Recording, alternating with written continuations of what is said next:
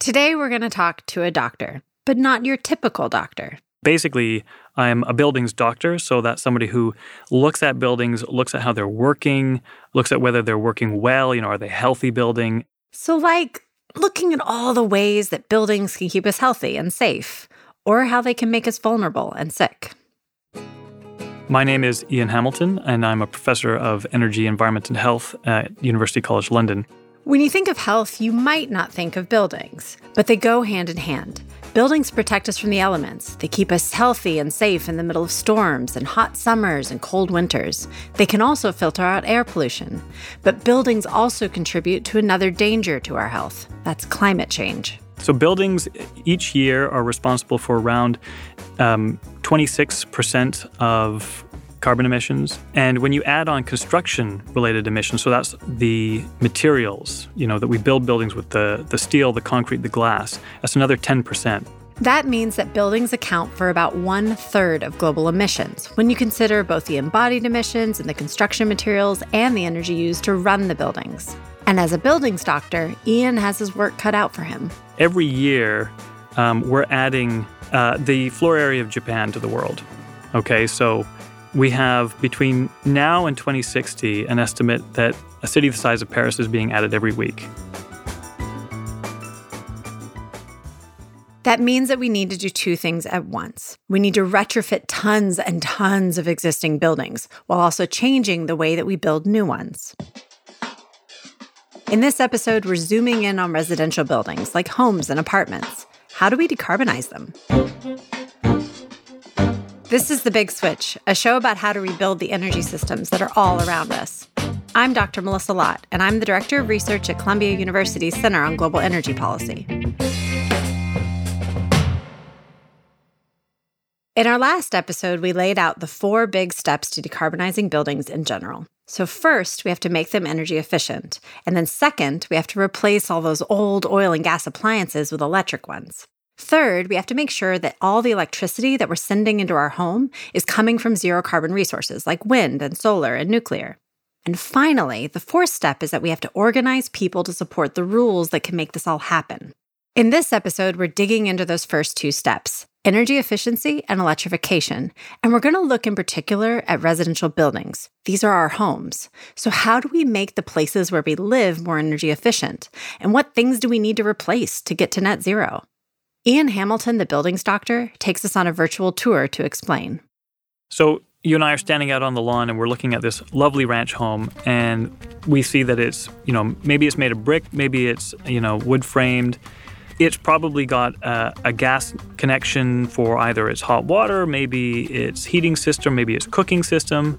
So imagine we're standing outside looking at this single-family ranch home, the kind of home that you might see in any small town or city in the U S, and we're about to go through it room by room to figure out how to decarbonize it.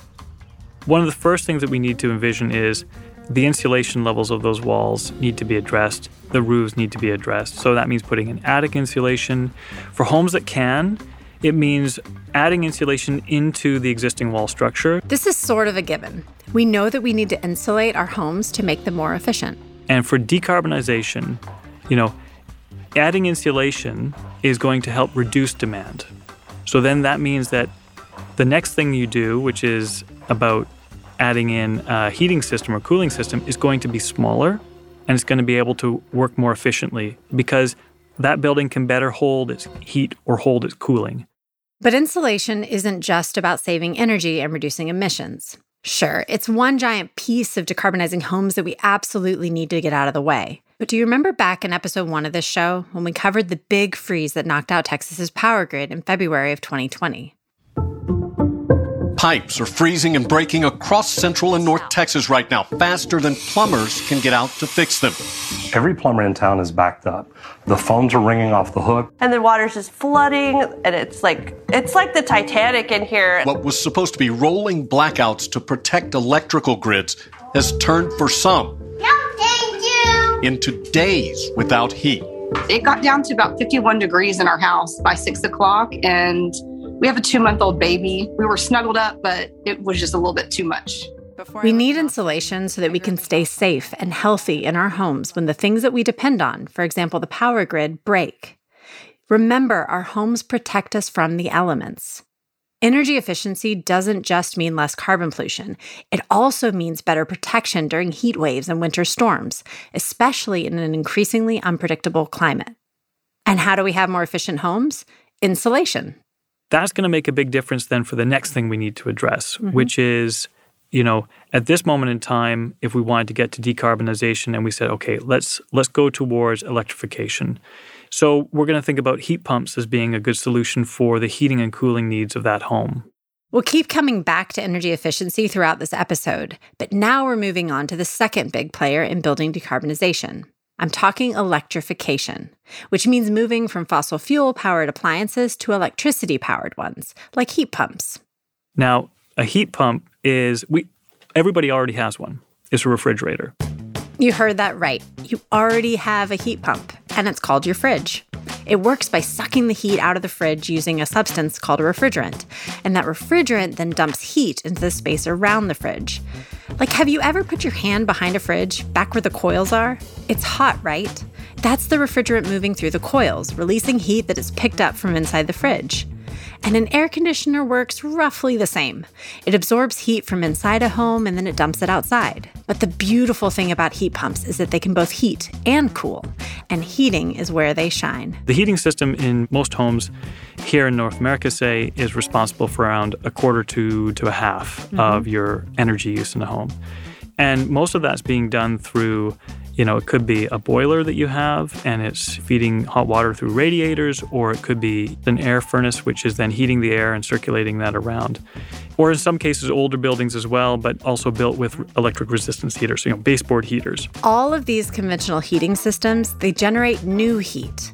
Gas heaters ignite a flame, converting chemical energy into thermal energy.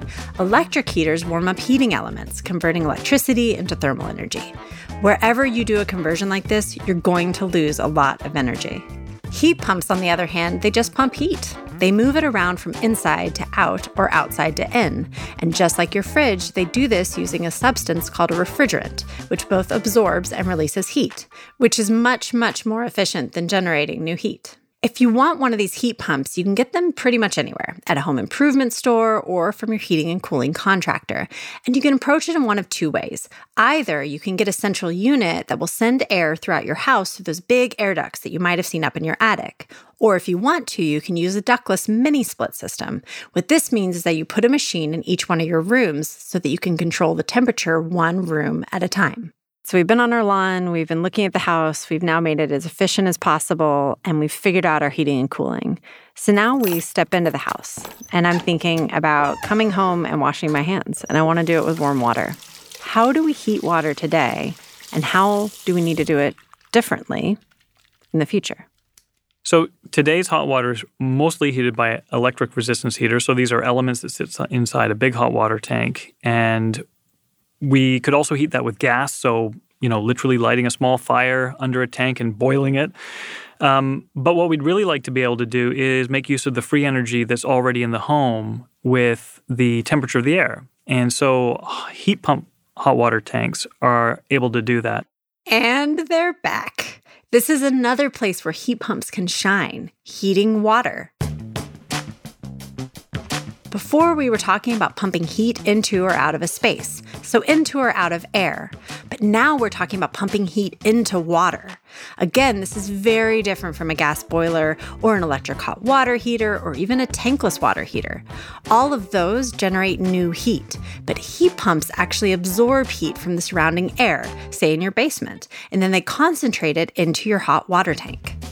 At Home Depot or Lowe's, these are called hybrid or hybrid electric water heaters. And just to give you a sense of how awesome these things are, if you put one unit of electricity into them, you get two or three units of heat out of them because you're using all this free energy that's all around you right now. Or as Ian puts it, instead of a gas system where you're buying a dollar of gas and you're getting eighty-seven cents of hot water out, a heat pump will be buying a dollar of electricity and getting three dollars of heating hot water out. So when we look at how we heat water today, the bottom line is that heat pump water heaters are just way more efficient. And that translates into real savings. According to Energy Star dot gov, switching to a heat pump water heater could save you hundreds of dollars per year. So I've come home, we've walked in through the front door, you know, we've washed our hands, left our shoes, and now we're going to make dinner. So how do we cook today? What kind of energy do we use? And in a net zero, in a decarbonized future, how different does cooking look? So right now we use electricity for conductive cooking on the stovetop. So that is heating a surface up and the pot gets hot and boils the water. And we're going to move from that, which is about seventy-five percent efficient, to induction cooking, which is effectively the whole pot getting warm and transferring all of that energy to boil the water, which is about eighty-six percent efficient.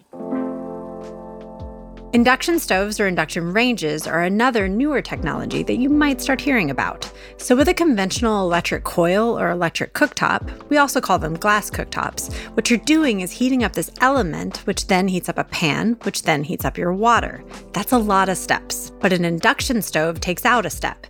Basically, it sends an electromagnetic current into the pan, so the pan becomes the heating element. And so it gets warm and then transfers that heat directly to your food. So it's much more efficient. Mm-hmm. And the other thing is, by comparison to gas, it which is only forty percent efficient, it's not releasing any air pollution. So when gas is burnt, it obviously creates a bunch of particles that are related to the gas. And one of the big sources are uh, basically nitrous oxide and carbon monoxide and lots of things that we don't really want in the home. Mm-hmm. And so if we can avoid putting gas into the home to be burnt inefficiently and causing air pollution is a good thing. And if we can take clean cooking, that clean electric cooking, mm-hmm. and make it as efficient as possible through inductive cooking, that's going to be a big win. Mm-hmm. And then with our ovens, being able to use what's called convective. So this is heating up an element at the back and blowing hot air across our food compared mm-hmm. to having an element sit there at the bottom. And, you know, everybody knows that that oven that's too hot on one side or too hot on the mm-hmm. other, this is the problem you get. So convective cooking is a lot more even with its heat, mm-hmm. and that means we need to use less of it, and we mm-hmm. can run it for less time. Mm-hmm. Yeah, it burns the bottom of my cupcakes. It's very frustrating.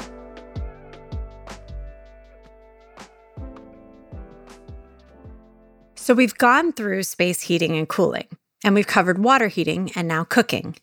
But there are a lot of other technologies that can help us save energy, like smart thermostats, which allow us to auto-adjust our temperatures to help us save money and energy, and also smart appliances, which allow us to shift when and how we use energy. But when you talk about decarbonizing homes, there's one technology that always comes to mind, rooftop solar, or in nerd speak, photovoltaics. So photovoltaics, being able to generate electricity on your roof and then be able to use that in your home or export that which you don't use back into the gr- electricity grid. This allows the person that's living in a home to go from just consuming electricity to actually producing it, a power-producing consumer. We also call them prosumers. You're going to be actively generating and using electricity that you generate on your own home. You're going to be sending that back into the grid so that the neighborhood has more availability of renewable energy directly within that grid. And if you pair solar panels with energy storage, like a home battery or an electric vehicle battery, you can use low-carbon power in the case of an emergency. And you're also going to be able to potentially store that renewable and low-carbon energy in your home. And for many who might experience, uh, you know, power outages or if uh, during storms or the like, this is an opportunity to ensure that your home maintains a certain amount of fuel on site. You know, that's one of the big advantages to being able to generate on site is to use on site, store on site. There's also another thing, which is during the nighttime when the sun is not shining. Again, if you want to be completely low carbon, this is another way in which you can ensure that you're meeting those needs over the course of the night.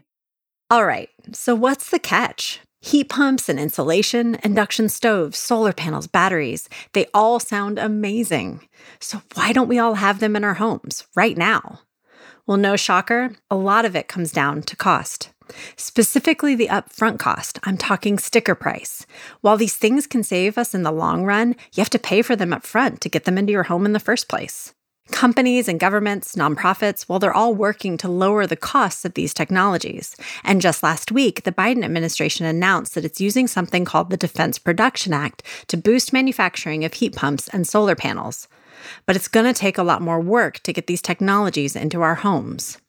The other catch is that every location, every house, well, it's different. For example, homes in tropical climates will need different solutions than homes in temperate climates. So it's going to look very different depending on the location. So when we're thinking about uh, hot and humid countries, you know, it's really important for us to be able to cool those buildings uh, effectively through, say, dehumidification. Mm-hmm. That's going to really help to make sure that they're comfortable and we can keep them cool. But importantly in those locations is making sure that sun doesn't get into those spaces to begin with. So ventilation is going to be really important, but also solar shading.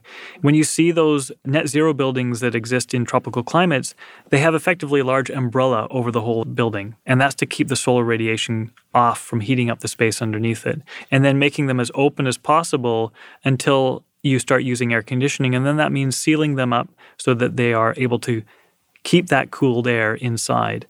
And again, opening them back up again when it's appropriate to do so. So nighttime cooling is really important for a lot of those locations. But maybe something to add to that, Melissa, is that in many parts of the world, multi-unit buildings, you know, high-rise buildings is the fastest growing form of building that we see. And the way that they're being constructed, you know, a lot of times with a lot of concrete, a lot of uh, concrete block, making sure that those buildings are low carbon in the future is going to be a real struggle. They need to be designed now so that they are more efficient in the future when people maybe are affording to install air conditioning systems. And right now what we're doing is, is building these giant structures that could be very hot. So taking a step back, when we talk about getting to net zero emissions in residential buildings, just how close are we?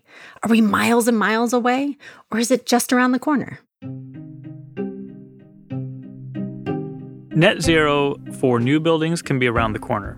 So by twenty thirty, we need to see that all new buildings being built are net zero carbon. So that means that the grid, as it decarbonizes, is going to ensure that a very efficient building operating decarbonized.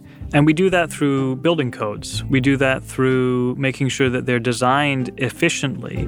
And we do that with all the equipment that's being used inside them meeting really high performance standards. For existing buildings, the challenge is bigger.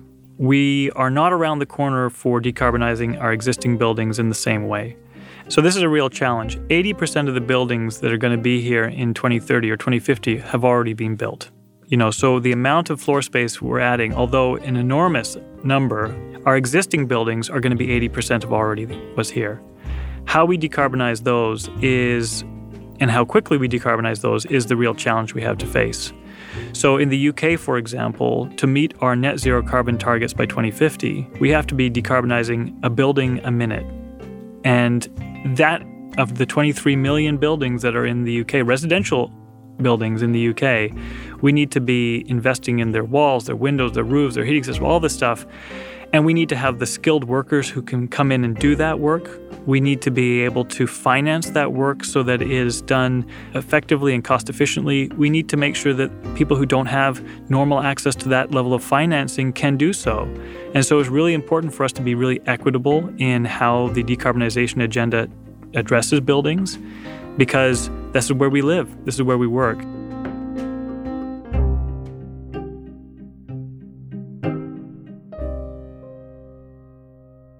Uh, and in most cases, it's one of the single largest investments we've ever made.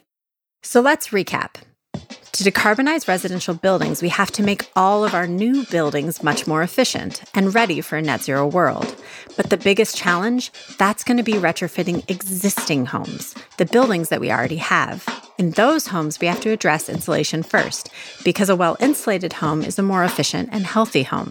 Second, we need to replace fossil fuel appliances and inefficient electric appliances with highly efficient electric ones, like heat pumps for space heating and cooling, or for water heating. We also want induction stoves, and where possible, rooftop solar panels and batteries which can send power to our wider communities, or serve as backup during an outage. But we have to tailor our approach to every building in every location, and we need to make sure that all these technologies are affordable and accessible to the people who want them. And that's a question we're going to dive into in the next episode of The Big Switch. How do we make sure that everyone benefits from the technologies that will move our buildings to net zero, especially those who are most affected by climate change? The Big Switch is produced by Columbia University's Center on Global Energy Policy in partnership with Post Script Media. This episode was produced by Daniel Woldorff and Alexandria Herr. Story editing was by Anne Bailey. Mixing and scoring by Sean Marquand and Greg Vilfranc. And the theme song was by Sean Marquand. A special thanks to our Columbia team, Kirsten Smith, Q Lee, Liz Smith, and Natalie Volk. Our managing producer is Cecily Meza-Martinez. And our executive editor is Stephen Lacey. I'm Doctor Melissa Lott, and this is The Big Switch.